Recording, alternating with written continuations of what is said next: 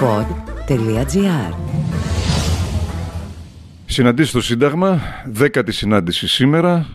Ξενοφών Κοντιάδη στο μικρόφωνο και συζητάμε με τον καθηγητή πολιτικής επιστήμης Δημήτρη Χαραλάμπη και πρόεδρο της Ελληνικής Εταιρείας Πολιτικής Επιστήμης με αφορμή ένα σημαντικό συνέδριο που συνδιοργανώνουν το Κέντρο Ευρωπαϊκού Σταματικού Δικαίου και η Ελληνική Εταιρεία Πολιτικής Επιστήμης με θέμα δημοκρατία, ακροδεξιά και μεταφασισμός την 3η 19 Σεπτεμβρίου στις 4.30 το απόγευμα και μέχρι τις 8.30 το βράδυ στο Αμφιθέατρο Αντώνης Τρίτσης του Πνευματικού Κέντρου του Δήμου Αθηναίων στο κέντρο της Αθήνας. Το θέμα νομίζω είναι πάρα πολύ επίκαιρο.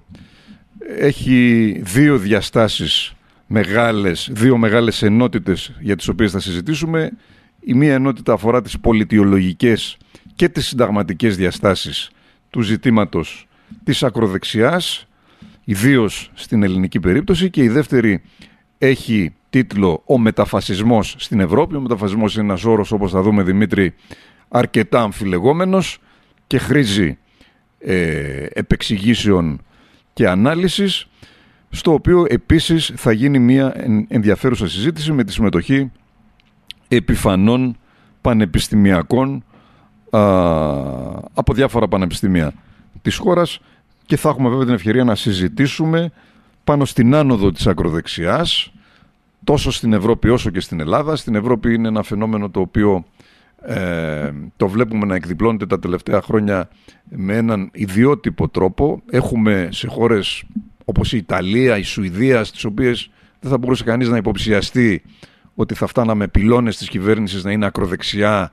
κόμματα. Στην Ιταλία είναι και περισσότερο ε, έντονος ο διάλογος για το λεγόμενο μεταφασισμό αλλά και φυσικά στις χώρες της Ανατολικής Ευρώπης, στην Πολωνία, στην Ουγγαρία όπου πάλι ακροδεξιά σχήματα έχουν κατά κάποιο τρόπο φτάσει να καταλύσουν ενδεχομένως ε, αρκετές ε, βάσεις του δημοκρατικού, του φιλελεύθερου δημοκρατικού πολιτεύματος και να μιλάμε πλέον εκεί για τα λεγόμενα μη φιλελεύθερα ή ανελεύθερα δημοκρατικά καθεστώτα. Έχουμε λοιπόν μία άνοδο και στην Ελλάδα. Έχουμε πλέον μετά τις εκλογές του Ιουνίου τρία ακροδεξιά κόμματα, εκ των οποίων το ένα είναι νομίζω η επίγονη της χρυσής αυγής στο Κοινοβούλιο, εκλεγμένα. Έχουμε αυτό το μήνα που τελειώνει τώρα τον Αύγουστο ήδη κάποια φαινόμενα τα οποία θέλαμε να τα ξεχάσουμε. Θυμίζουν τα τάγματα εφόδου της χρυσής αυγής τόσο η δολοφονία ενός μετανάστη του Σιζάρ Σαφτάρ στις 8 Αυγούστου ε, ακόμα δεν έχει διαλευκανθεί ακριβώς πώς και γιατί ή οι πολιτοφύλακες, οι λεγόμενοι πολιτοφύλακες στον Εύρο οι οποίοι έχουν πάρει στα χέρια τους την ασφάλεια και την αντιμεταναστευτική πολιτική ή τη μεταναστευτική πολιτική ε, με έναν ακροδεξιό λόγο όλα αυτά είναι θα έλεγα πράγματα τα οποία πρέπει να τα μελετήσουμε. Δέκα χρόνια από τη δολοφονία του Παύλου Φίσα ξαναγυρίζουμε σε καταστάσεις τις οποίες ίσως θα θέλαμε να έχουμε ξεχάσει. Ναι, εγώ θα ήθελα να πω, συμφωνώ απολύτως, απλώς θα ήθελα να πω ότι ουσιαστικά μιλάμε για μια εμφανέστατη πια κρίση της δημοκρατίας. Όχι μόνο εδώ, αλλά γενικότερα.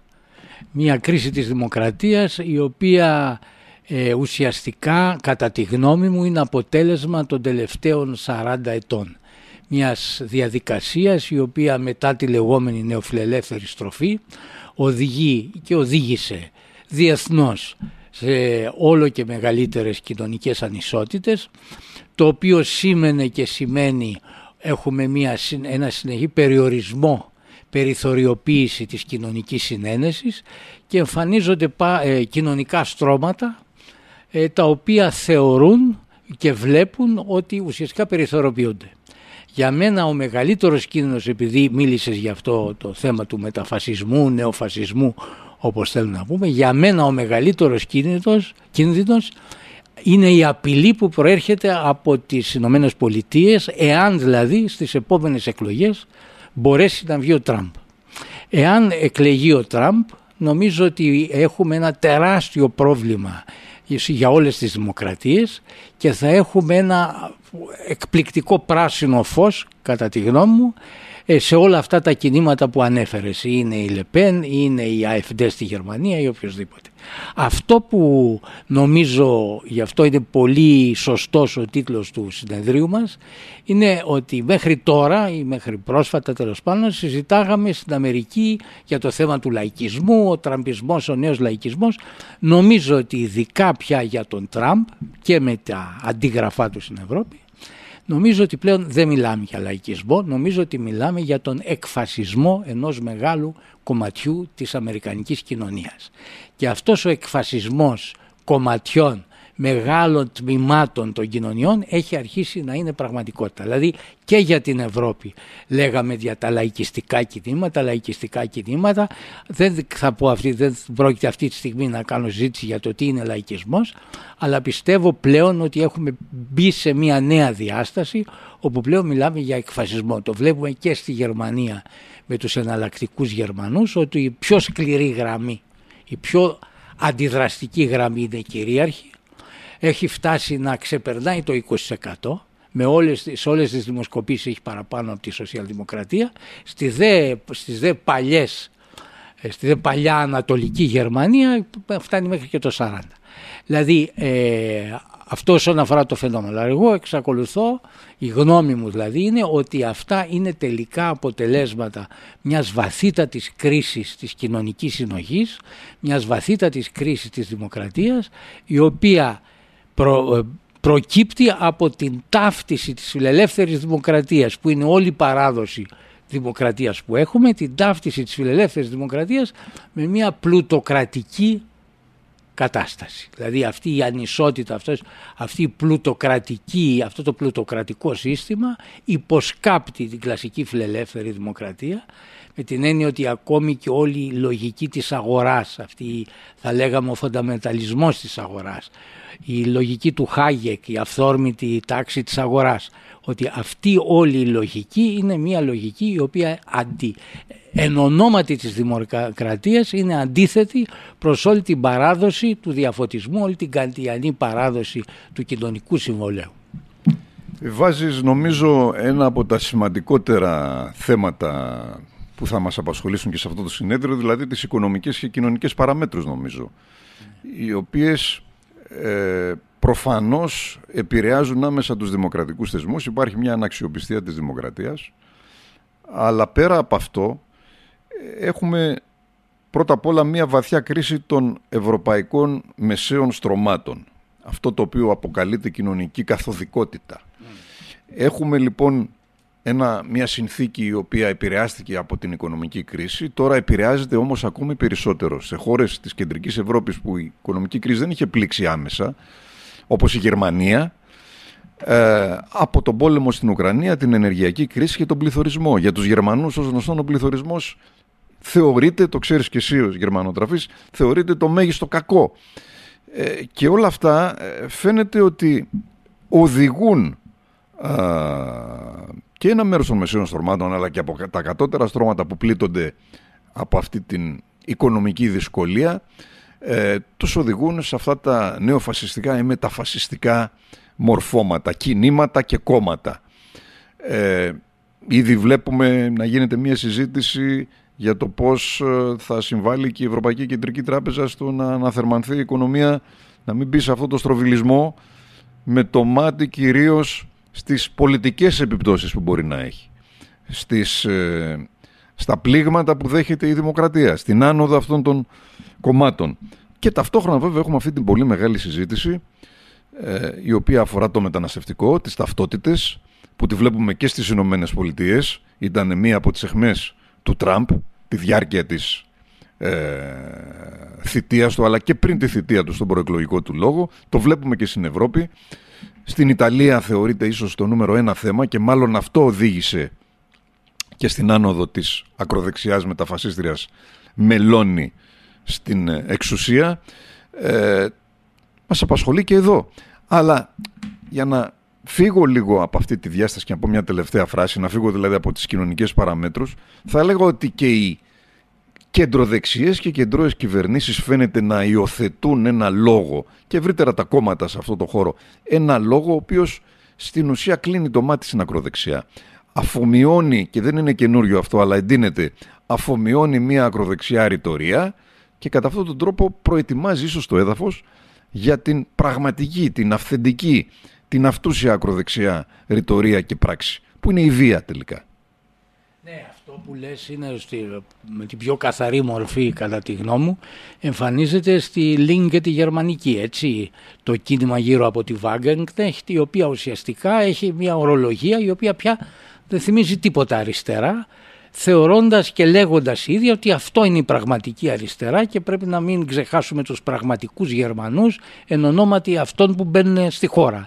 Δηλαδή είναι μια, ε, μια ορολογία πλέον η οποία όπως είπες πολύ σωστά ταυτίζεται με την ακροδεξιά αλλά... η οποία, συγγνώμη που σε διακόπτω, σύντροφος του Λαφοντέν. Σύζυγος ναι, του Λαφοντέν. Σύζυγος του Λαφοντέν, δηλαδή... μιας ε, εμβληματικής μορφής της γερμανικής, της αριστεράς. Ναι, ναι.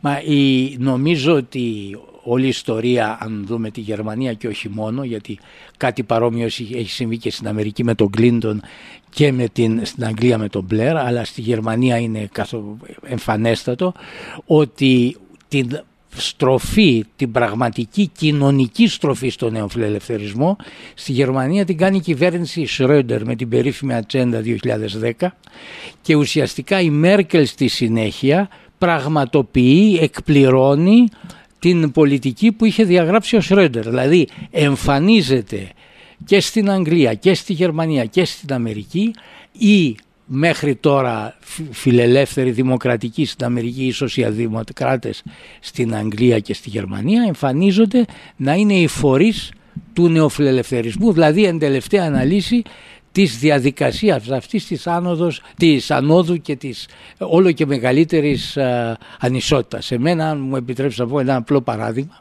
προχτές νομίζω πριν δύο εβδομάδες είχε ο Σπίγκελ ένα μια εκτενέστατη έρευνα για την ανισότητα στη Γερμανία και είχε μια κεντρική, ένα κεντρικό πίνακα που έδειχνε τα τελευταία 10 χρόνια ε, τι, πώς έχει αυξηθεί ο πλούτος του 10%, του 40% και του πιο φτωχού 50%. Διαβάζοντας και βλέποντας τον πίνακα θεώρησα ότι λέω κοίτα αυτοί έχουν κάνει λάθος γιατί έχουν ξεχάσει το 50% και μετά συνειδητοποίησα ότι το 50% των η άνοδος δηλαδή του εισοδήματος το 50% των φτωχοτέρων Γερμανών ήταν τόσο μικρή που στη, με πρώτη, στην πρώτη ματιά μου μοιασε ότι είναι η κάτω γραμμή του, του πίνακα.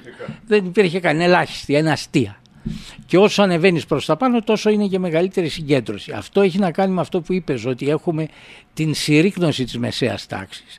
Δηλαδή το παλιό μοντέλο, ε, το κεϊνσιανό είναι μια κοινωνία που έχει τη μορφή αυγού. Έτσι. Απάνω μια μικρή κορυφή των πλουσίων, μια μικρή κάτω, ε, ένα τέλος κάτω μικρό των πτωχών και στη μέση η παχιά μεσαία τάξη. Αυτό το αυγό γίνεται κλεψίδρα.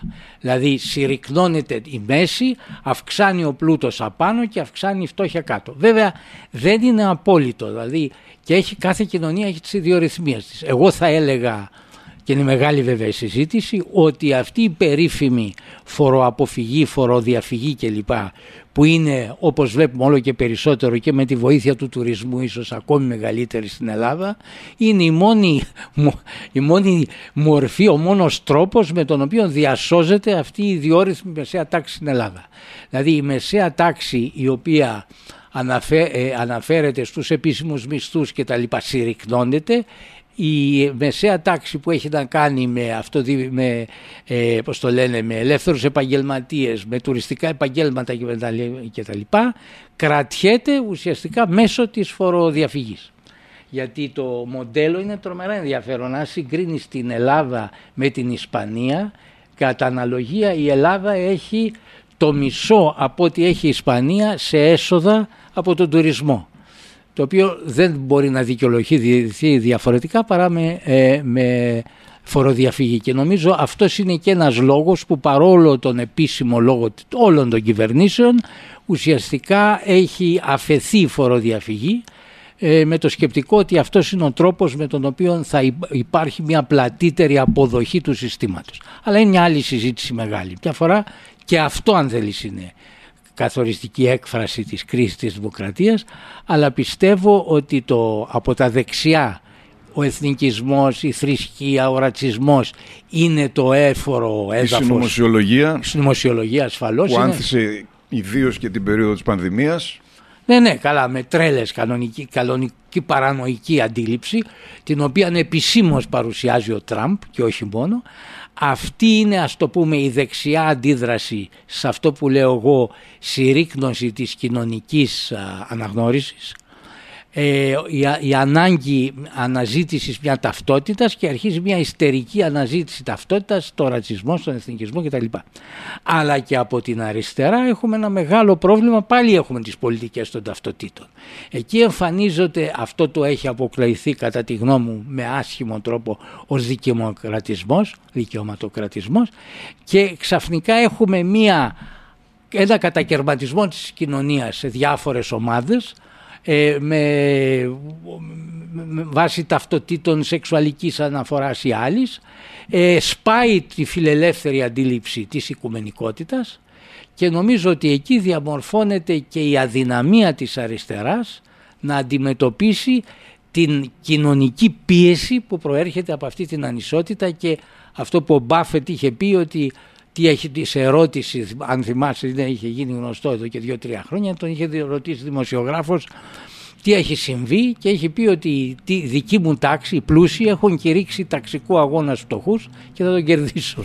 Υπάρχει αυτή δηλαδή η κοινωνική πίεση στην οποία η αριστερά απαντάει με αυτές τις επιμέρους ταυτότητες ενώ στη λογική του κλασικού φιλελευθερισμού της καντιανής παράδοσης η εμβάθυνση της δημοκρατίας και η, απόλυτη αποδοχή του αυτοπροσδιορισμού είναι συγκρούτησιακό στοιχείο αλλά εμφανίζεται στην παράδοση των μεταμοντέρνων της δεκαετίας του 60 και του 70 της μετανεωτερικής θεωρίας στη Γαλλία που πήγε στην Αμερική και τώρα ξαναέρχεται στην Ευρώπη σε αυτή την παράδοση εμφανίζεται μια αντίληψη η οποία θεωρεί ότι η οικουμενικότητα των αξιών σύμφωνα με το φιλελεύθερο μοντέλο του κοινωνικού συμβολέου ότι αυτή είναι δυτικός υπεριαλισμός, ότι είναι ιδεολογική καταπίεση και ότι αυτή είναι ο μεγάλος εχθρός. Και έτσι σταματάει η άμυνα απέναντι στον πραγματικό εχθρό που είναι η άρνηση του φιλελευθερισμού κατά τη γνώμη Άρα όλα αυτά ξεκινάνε και νομίζω με αυτή τη λογική προτάξαμε και τη δημοκρατία στον τίτλο του συνεδρίου, δημοκρατία, ακροδεξιά και μεταφασισμός. Όλα ξεκινάνε τελικά από τα ελλείμματα της δημοκρατίας και βέβαια από την ένταση, μια τεράστια πάλι κουβέντα, ανάμεσα στην αγορά και τη δημοκρατία. Όλα αυτά μέσα σε συνθήκες μετά πολιτικής ενδεχομένως και με όλες αυτές τις διαδοχικές κρίσεις οι οποίες εμφανίζονται στη διάρκεια του 21ου αιώνα, το 2001 την κρίση ασφάλειας, η οποία αποτελεί ένα μεγάλο πλήγμα για τα ατομικά κυρίως δικαιώματα. Ακολουθεί η οικονομική κρίση το 2007-2008 πριν καλά-καλά αφομοιώσουμε αν θέλεις ε, τις, τους περιορισμούς και τις παραβιάσεις των ατομικών δικαιωμάτων που έφερε η κρίση ασφάλειας. Εδώ με την οικονομική κρίση έχουμε πλέον πλήγματα στο κοινωνικό κράτος και στα κοινωνικά δικαιώματα και εκεί πλέον κατά τη γνώμη μου ξεκινάει αυτή η δεκαετία της συρρήκνωσης των μεσαίων τάξεων και των πληγμάτων κατά των ε, λιγότερο ε, εύπορων οικονομικών στρωμάτων, των πιο αδύναμων κοινωνικών στρωμάτων και φτάνουμε βέβαια στην πανδημία η οποία συνδυάζει όλους αυτούς τους περιορισμούς και περιορισμούς ατομικών και κοινωνικών δικαιωμάτων και βέβαια νέες μορφές ανισοτήτων, συνωμοσιολογία και ένα πλαίσιο στο οποίο πραγματικά νομίζω ότι ε, δεν θα μπορούσε να είναι πιο πρόσφορο για την ακροδεξιά από αυτό. Αλλά όλα ξαναλέω ξεκινάνε κατά τη γνώμη μου και νομίζω συμφωνείς σε αυτό που μαζί σχεδιάσαμε για αυτό το συνέδριο από τα προβλήματα της δημοκρατίας. Και εδώ βέβαια υπάρχει ένα άλλο μεγάλο ερώτημα, το οποίο δεν είναι νέο, αλλά τίθεται σήμερα με ένα νέο τρόπο. Πώς αντιμετωπίζει η δημοκρατία τους εχθρούς της; Είχαμε και στην Ελλάδα μια μεγάλη συζήτηση από τις αρχές του χρόνου σε σχέση με τους περιορισμούς που θα έπρεπε να επιβληθούν σε νεοναζιστικά ή ακροδεξιά μορφώματα ή σε πρόσωπα ή σε κόμματα στα οποία μετέχουν ως υποψήφοι ή στην ηγεσία τους εμφανή ή αφανή πρόσωπα που έχουν καταδικαστεί ε, για συμμετοχή σε εγκληματικές οργανώσεις. Όλη αυτή η συζήτηση πάλι μας οδηγεί σε αυτό το οποίο αποκαλείται οι εχθροί και οι άμυνες της δημοκρατίας. Ε, μία άποψη λέει βέβαια ότι η δημοκρατία πρέπει να αμυνθεί πρώτα απ' όλα ε, όχι με νομικά μέσα και με τέτοιου τύπου περιορισμούς αλλά μέσα από την πολιτιακή εκπαίδευση, μέσα από την άμβληση των ανισοτήτων, μέσα από την αναβίωση ε, του κοινωνικού κράτους μέσα από την αναζωογόνηση των δημοκρατικών θεσμών και την αντιμετώπιση της κρίσης αντιπροσώπευσης. Μία άλλη άποψη λέει ότι πρέπει να είναι πιο επιθετική απέναντι στους εχθρούς της, ε, με απαγορεύσεις, με ε, μία ε, δικαστικοποίηση ενδεχομένως αυτής της μάχης. Η συζήτηση έχει ενδιαφέρον και βέβαια θα μας απασχολήσει και στο συνέδριο εκτενώς. Εγώ πιστεύω βέβαια ότι είναι συνδυασμός και των δύο έτσι. Το ένα είναι πολύ μακροπρόθεσμο. Έχει να κάνει με πλέον με την, με την εκπαίδευση, με την παιδεία, με την ε, πολιτική ανάλυση, την ανάλυση της δημοκρατίας στα σχολεία, στα πανεπιστήμια. Αυτό έχει μία μακροπρόθεσμη. Δηλαδή η βασική υπεράσπιση της δημοκρατίας είναι, αν το πούμε κοινικά, πρώτον μία η, η καλπάζουσα ανισότητα είναι ένα τρομερό εμπόδιο για τη δημοκρατία. Δηλαδή ό,τι και να μάθεις στον άνθρωπο αν αισθανθεί ή έχει την εντύπωση. Το βίωμα. Ναι, το βίωμα ότι ουσιαστικά αυτή η δημοκρατία είναι για μία μειοψηφία και όχι για αυτόν, ό,τι και να του πεις δεν πρόκειται να έχει πραγματικό αποτέλεσμα. Παρ' όλα αυτά η παιδεία είναι μια μακροπρόθεσμη πορεία η οποία είναι αναγκαία. Αλλά σε αυτό πρέπει να συνδυαστεί με μια νέα μορφή αναδιανομής των εισοδημάτων, με μια νέα μορφή κοινωνικού κράτους, με μια νέα μορφή θα λέγαμε κοινωνικής δικαιοσύνης και έτσι και αν δούμε τις στατιστικές είναι του ΟΗΕ, είναι των παρατηρητηρίων για την ανισότητα κτλ. Οι, οι, οι ανισότητες είναι γιγάντιες, τα ποσά είναι γιγάντια. Ε, σε συνδυασμό όμως και με μια ας το πούμε με ένα νομικό εξοπλισμό της δημοκρατίας γιατί το άμεσο αν νομίζω ότι μόνο νομικά μπορεί θεσμικά να ε, αντιμετωπιστεί. Αλλά για να έχει πραγματικά βάση θέλει το μακροπρόθεσμο της παιδείας και το μακροπρόθεσμο μιας άλλης αντίληψης των υλικών όρων κοινωνικής συνοχής. Είναι η παλιά ιστορία, μετά τον πόλεμο η έννοια της ανθρώπινης αξιοπρέπειας έγινε καθοριστική σε όλες τις συνταγματικές συζητήσεις κτλ. κυρίως λόγω του ολοκαυτώματος. Παρ' όλα αυτά σε όλους έγινε κατανοητό ότι η έννοια της αξιοπρέπειας χωρίς υλική βάση παραμένει απλώς μία να το πω έτσι λόγια του αέρα.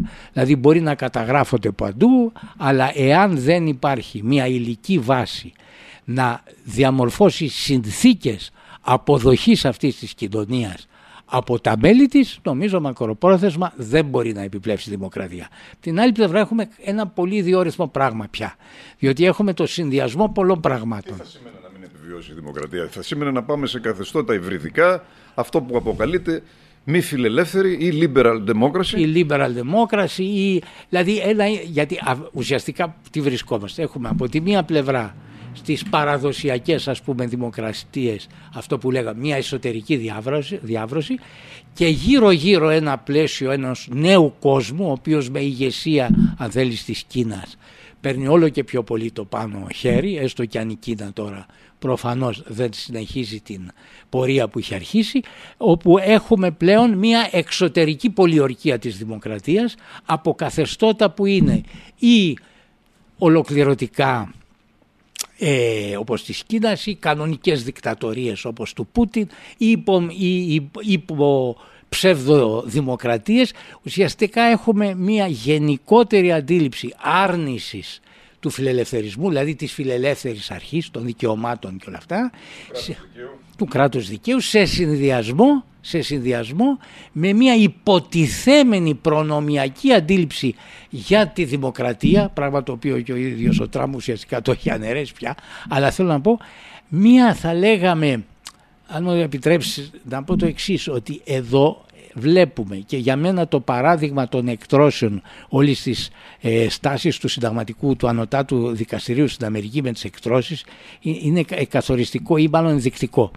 Οι εκτρώσεις είχαν περάσει από την Αμβλώσεις. Ναι, οι αμβλώσεις είχαν περάσει στην, στην, στο σκεπτικό του συνταγματικού δικαστηρίου πλέον στο χώρο των θεμελιωδών δικαιωμάτων βγαίνουν, δηλαδή τις ξαναβγάζουν και τις ρίχνουν αν θέλεις στο χώρο της λαϊκής απόφασης. Βλέπω εγώ μια, δηλαδή ένα βασικό στοιχείο του αντιφιλελεύθερου χαρακτήρα βλέπω να είναι η προσπάθεια αποψήλωσης του συντάγματος από τις βασικές και θεμελιώδεις αρχές του και τη μεταφορά, προσπάθεια τέλος πάντων μεταφορά αυτών των αρχών στην διαδικασία της εκλογής δήθεν ως κατεξοχήν δημοκρατική διαδικασία.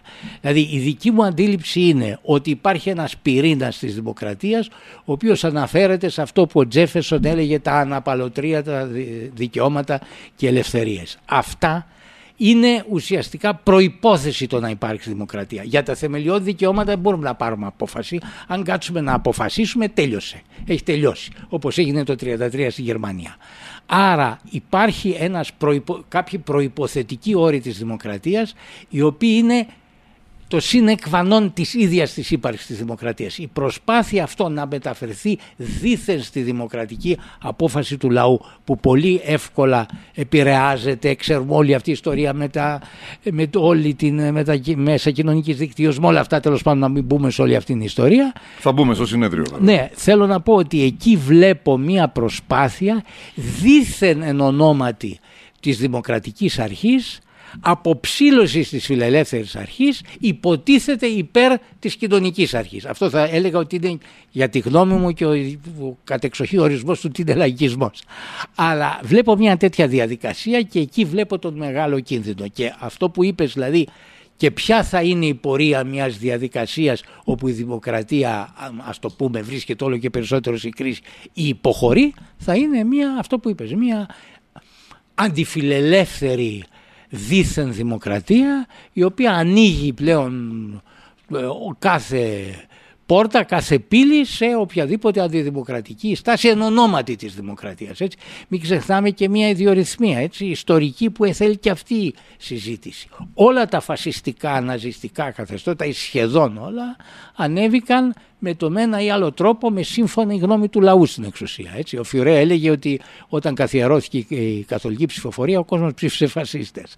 Θέλει εξήγηση γιατί. Αλλά θέλω να πω ότι Α πούμε η αριστερά ανέβηκε στην εξουσία πάντοτε με πραξικοπήματα ή επαναστάσεις ή με ε, ε, εξωτερική εισβολή όπως έγινε και μετά τον πόλεμο. Έχουμε την ακροδεξιά να ανεβαίνει στις κυβερνήσεις μέσα από εκλογές. Αυτό είναι ναι, το εντυπωσιακό. Αυτό, αυτό, Επιστρέφουμε δηλαδή, η ιστορία επιστρέφει σε αυτή την περίπτωση. Ε, και νομίζω ότι πολλοί κόσμος λέει, αν όχι εδώ στην Ελλάδα, αλλά λόγω των εμπειριών το βλέπω στη Γερμανία και αλλού, ότι για πολλούς μυρίζει η δεκαετία του 30. Αλλάζει όμως πρόσωπο στην Ευρώπη. Παρ' όλα αυτά δεν έχει αυτή την ε, τις βίες ε, εξάρσεις, τα πογκρόμ, όλα αυτά τα πράγματα που ναι. είδαμε στο Μεσοπόλεμο και στη Γερμανία και όχι μόνο, ε, είναι μια ακροδεξιά η οποία μεταμορφώνεται κατά κάποιο τρόπο, προσπαθεί να κερδίσει ζωτικό χώρο στη μάχη των ενδεών, δεν έχει έναν τόσο αντισυστημικό λόγο με την έννοια να αμφισβητεί ευθέως και ανοιχτά τους κοινοβουλευτικούς θεσμούς. Ε, όταν φτάνει στην κυβέρνηση όπως έγινε στην Ιταλία ε, βάζει νερό στο κρασί της, δίνει βέβαια πάντα ιδιαίτερη έμφαση στα θέματα της ε, μεταναστευτικής πολιτικής και το ταυτοτικό.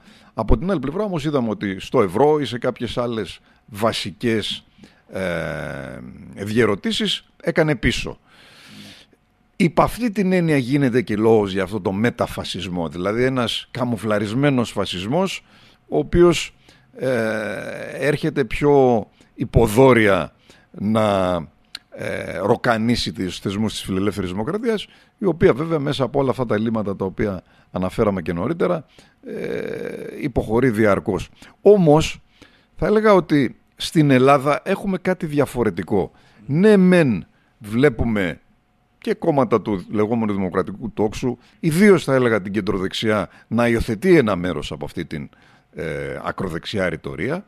Από την άλλη πλευρά όμως έχουμε και μια παράδοση νομίζω πλέον, μπορεί να μιλήσει κανείς και μια παράδοση για μια διάρκεια ε, βίαιων προσώπων αυτής της ακροδεξιάς που κορυφώθηκε με το φαινόμενο της Χρυσής Αυγής που νομίζω είναι μια ιδιαιτερότητα σε όλη την Ευρώπη.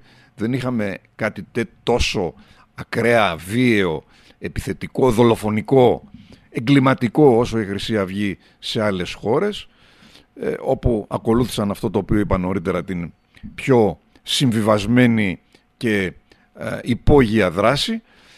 Εδώ η Χρυσή Αυγή δολοφονούσε, θυμίζω, ε, τον Λουκμάν, τον Φίσα, τις επιθέσεις ε, στους συνδικαλιστές του Μπάμε, στους Αιγύπτιους αλλιεργάτες και πάρα πολλές άλλες ε, βιοπραγίες της Χρυσής Αυγής δεδηλωμένα.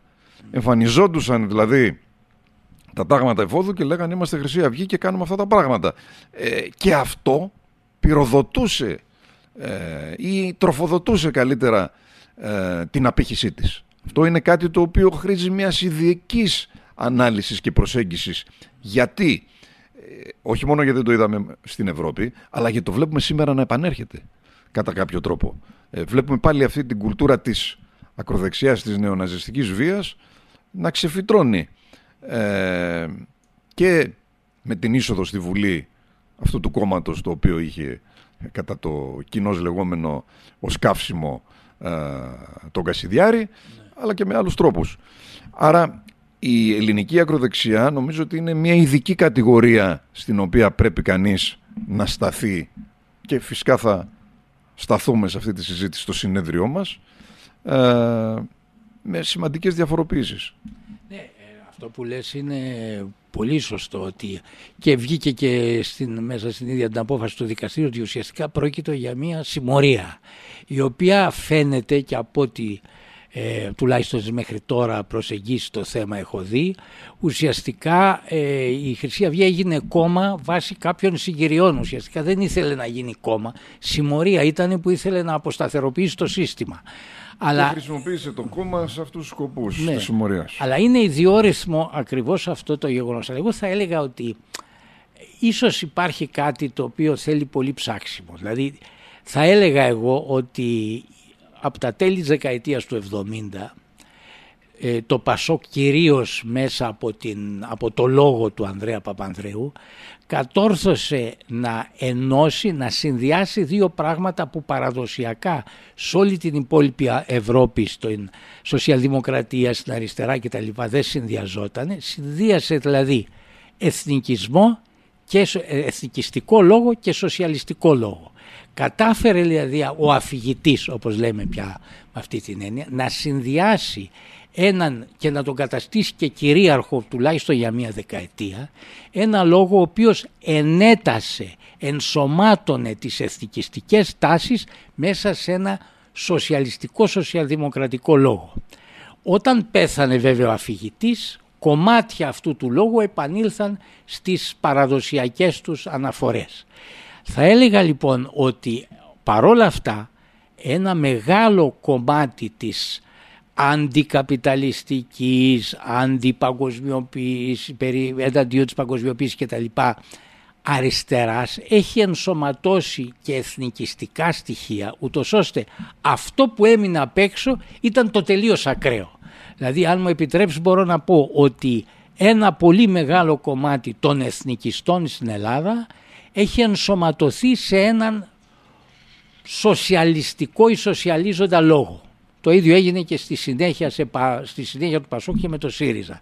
Δηλαδή κατάφερε, αυτό είναι το σκεπτικό μου, ο Παπανδρέου με το λόγο του και το Πασόκ με την πολιτική του να αποδυναμώσει σε μεγάλο βαθμό την επικινδυνότητα του, του εθνικισμού. Σε ένα μεγάλο βαθμό. Αυτό που έμεινε υπόλοιπο είναι εξα, εξαγριωμένο. Δηλαδή το πιο ακραίο στοιχείο, γι' αυτό πιστεύω ότι έχουμε στην Ελλάδα τέτοια τέτοια εξαγρίωση με τη Χρυσή Αυγή, με τον Κασιδιάρη με αυτούς, δηλαδή κανονικοί ναζιστές οι οποίοι εμφανίζονται και ομότατο, μην ξεχνάμε ότι είχαμε και εθελοντές που πήγανε στην Σεμπρένιτσα και τέτοια ναι. έτσι.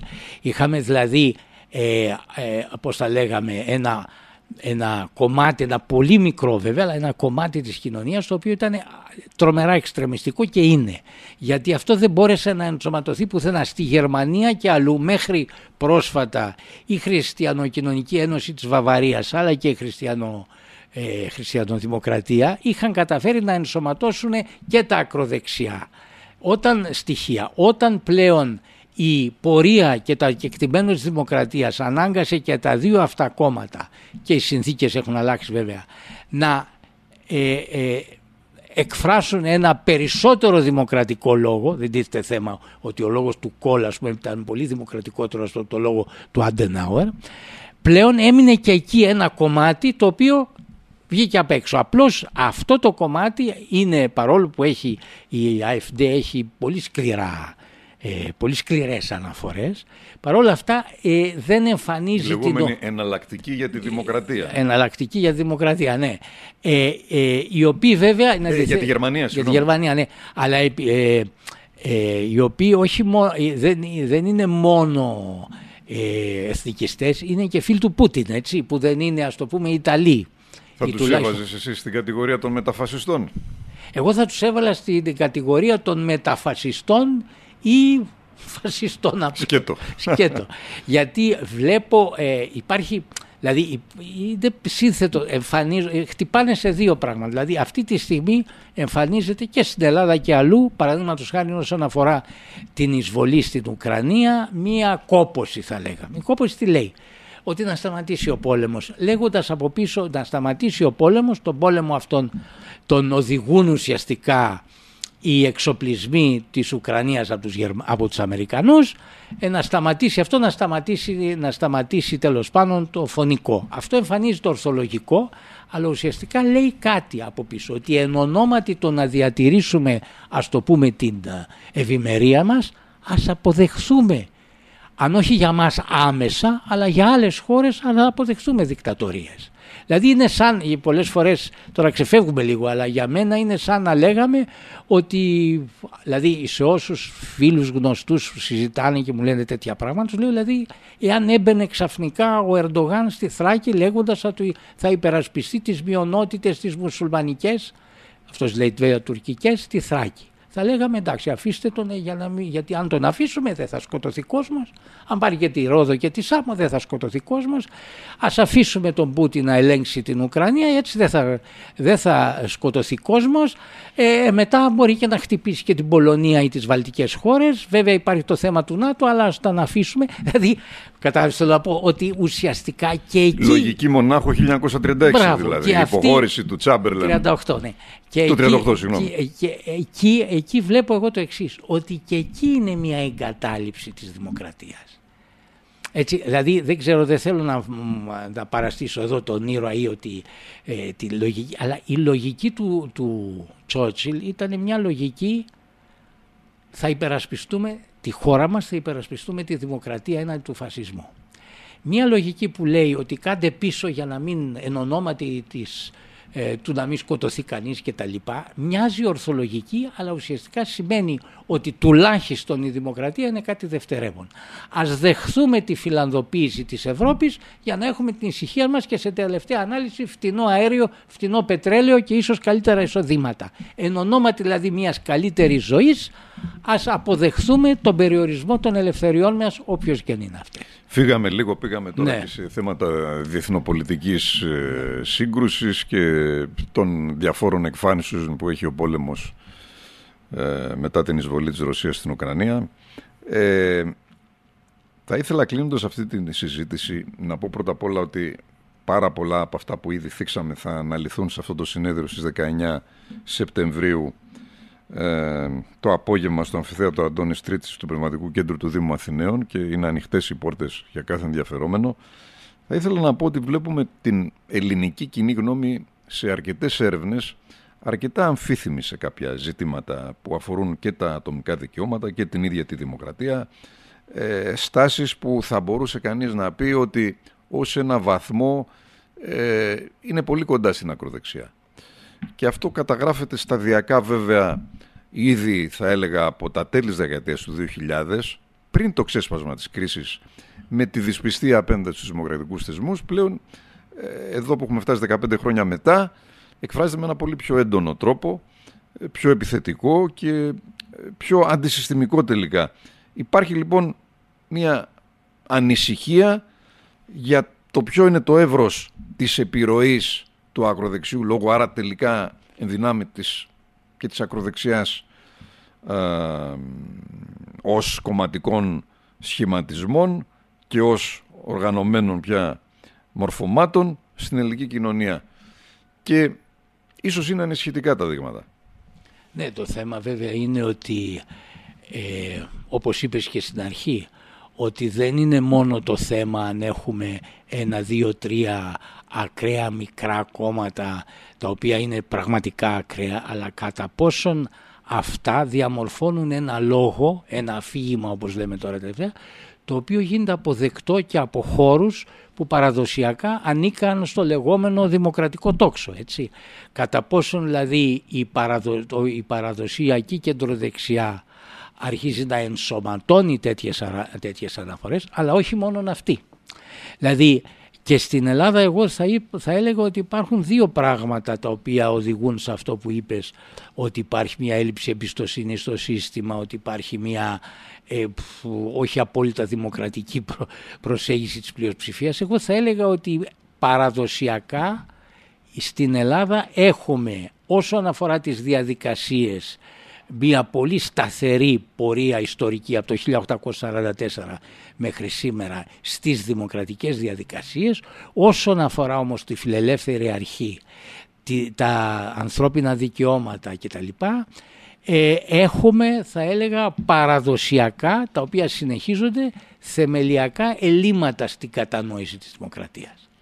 Και από εκεί ξεκινάει, ε, δεν είναι και τυχαίο, ότι, αν το πω λίγο και υπερβολικά, όπου οπουδήποτε εμφανιστεί κάποια ακροδεξιά δίθεν αντιαμερικανική, αντιδυτική τοποθέτηση ήταν ο Μιλόσεβιτς, είναι ο Πούτιν, ήταν ο Σαντάμ έχουμε τεράστια υποστήριξη τουλάχιστον δημοσκοπικά σε αυτά τα πρόσωπα.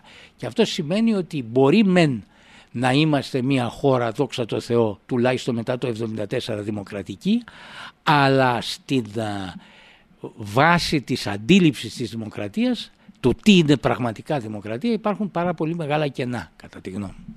Δημήτρη, σε ευχαριστώ πάρα πολύ για αυτή την ε, συζήτηση, η οποία βέβαια δεν είναι παρά μια πολύ μικρή εισαγωγή, ένα προήμιο για το συνέδριο στις 19 Σεπτεμβρίου με τίτλο Δημοκρατία, Ακροδεξιά και Μεταφασισμός και να πω βέβαια ότι το Κέντρο Ευρωπαϊκού Σταματικού Δικαίου σε συνεργασία με την Ελληνική Εταιρεία Πολιτικής Επιστήμης.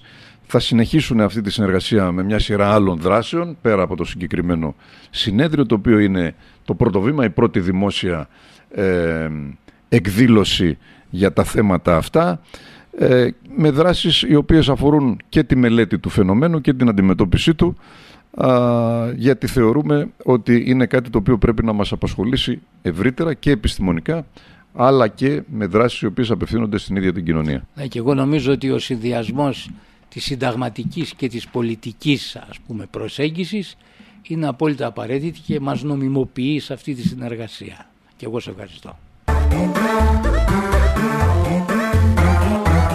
Pod.gr. Το καλό να ακούγεται.